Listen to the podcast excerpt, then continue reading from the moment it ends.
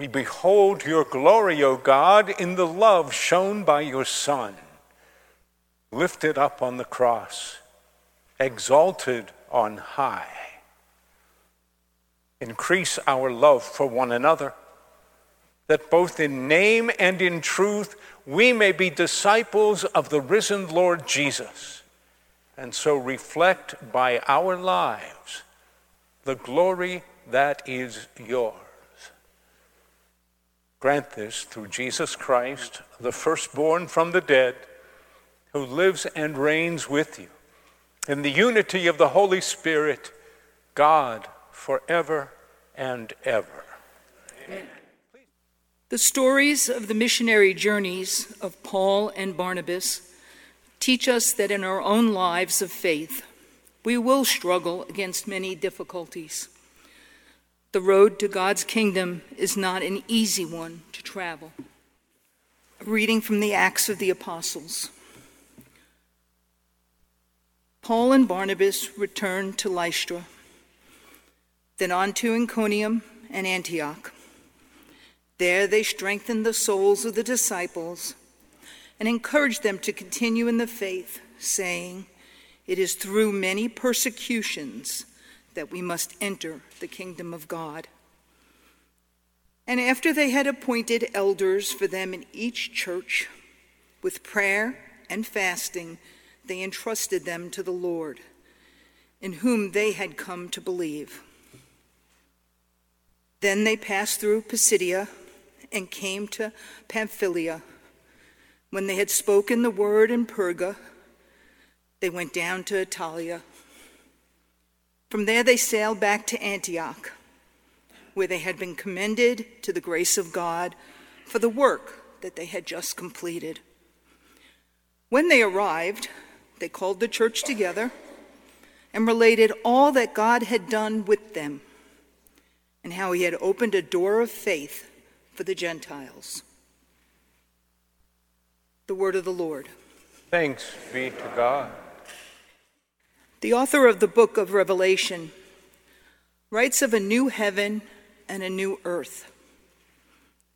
As we listen to this passage, try to imagine what the new heaven and the new earth will look like.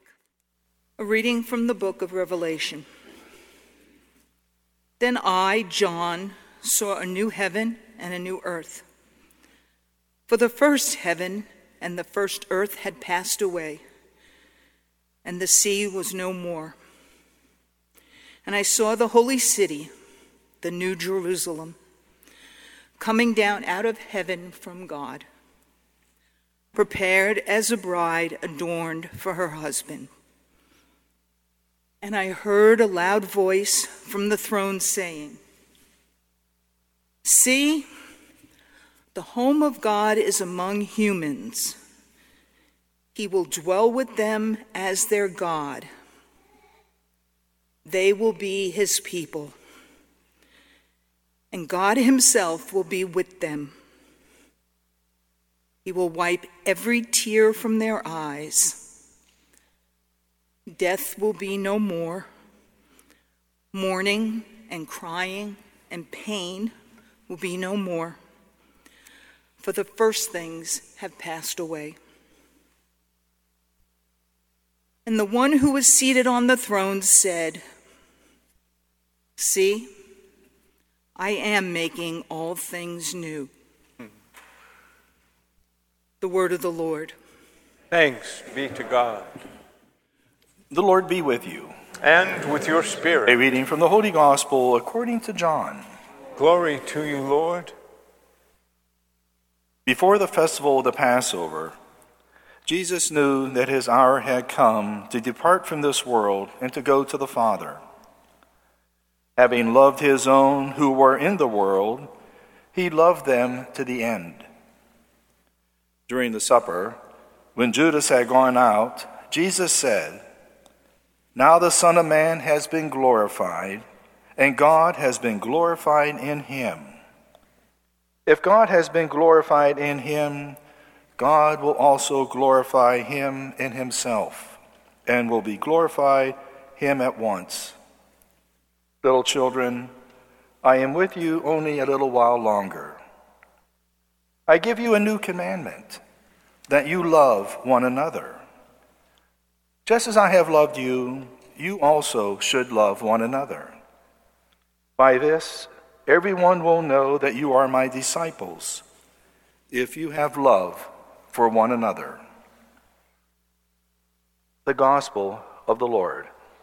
Praise to you, Lord Jesus Christ. It's nice to see so many of our parishioners coming back. And it's also nice to welcome people we've not seen before. Here at Good Shepherd, guests are always welcome, always invited except the priest is crazy about making everybody sing, so that's a problem.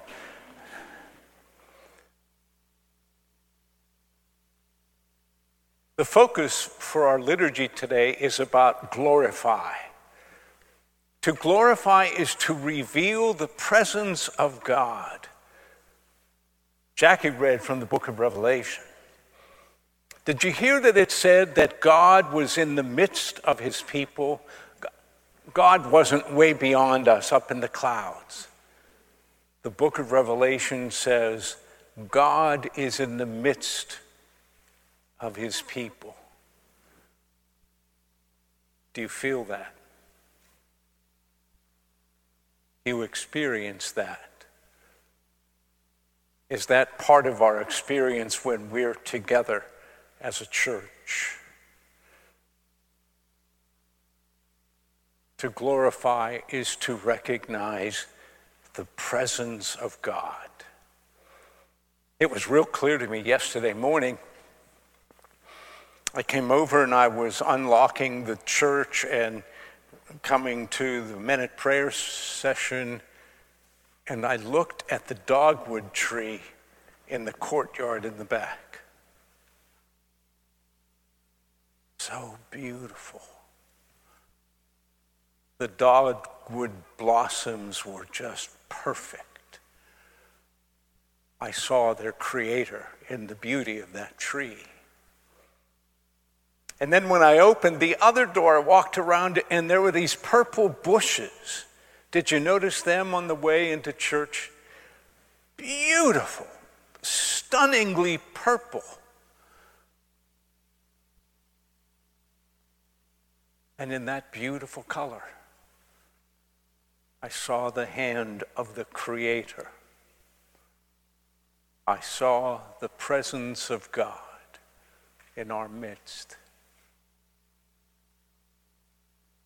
Have you seen God lately? Have you known the presence of the Creator in your experience of life? That's what it means to glorify God to see God present with us. The gospel reading is a very, very powerful reading. Jesus gives us one commandment love one another as I have loved you. And immediately we say, uh oh, I have loved you. How has he loved us? He knelt down and washed our feet. Are we practiced in doing that for others? Serving others, washing their feet. He died on the cross. He suffered and died. How about us? Are we willing to suffer for others? Whatever that means in our lives and in our experiences, are we willing to let go of our lives in order to serve the needs of others, maybe to save others from loneliness, sadness,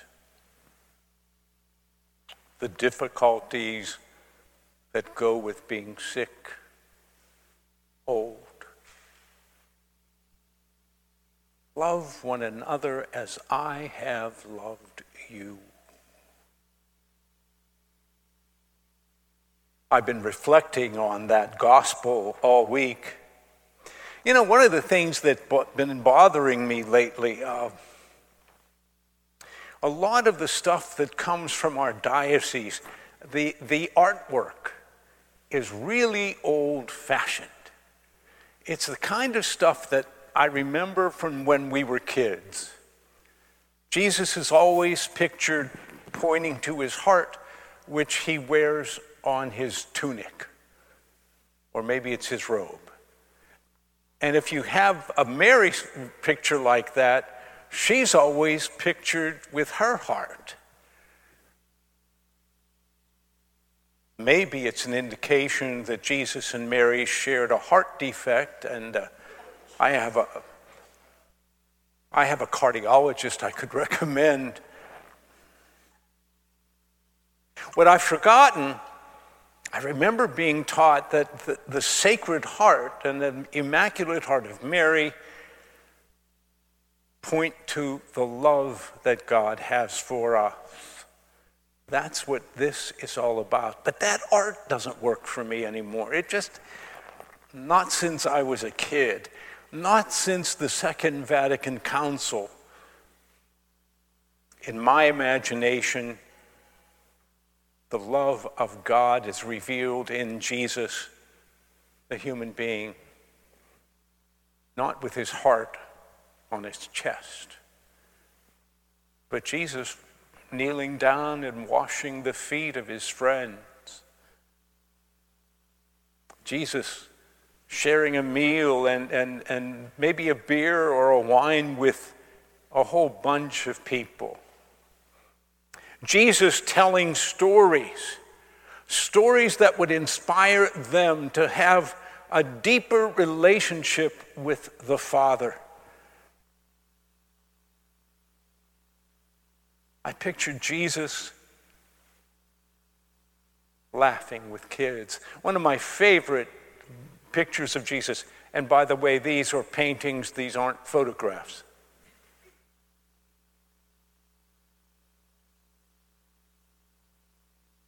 One of my favorites is the laughing Jesus. We always pictured him so, so serious. And I think that if wisdom is the mother of humor, Jesus was a pretty funny guy. He had a lot of humor in him. I also picture Jesus walking his Dalmatian, but that's a whole other thing, and that's.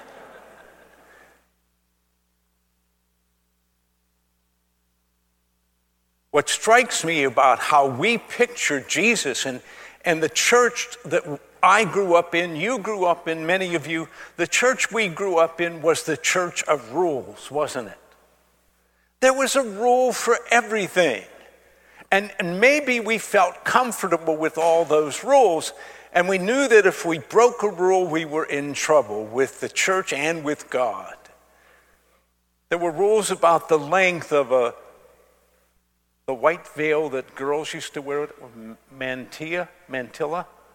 Yeah. Rules about how you were supposed to genuflect in, in the presence of the Eucharist. Rules about how to stand or where to stand. There were rules about everything. And unfortunately, many of those rules didn't point to the commandment that Jesus gives. What does the length of a girl's chapel veil say about loving God, loving our neighbor?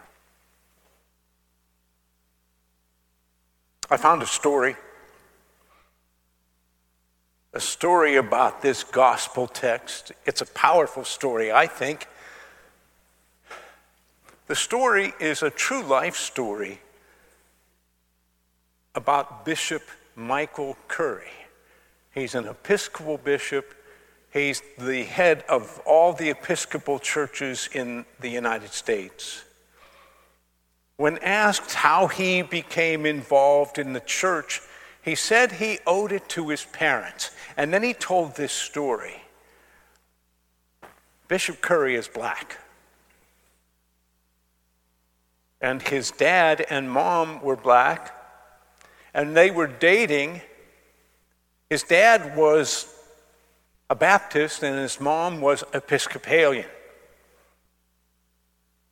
So she talked him into coming to church, to the Episcopalian church with her, and he did.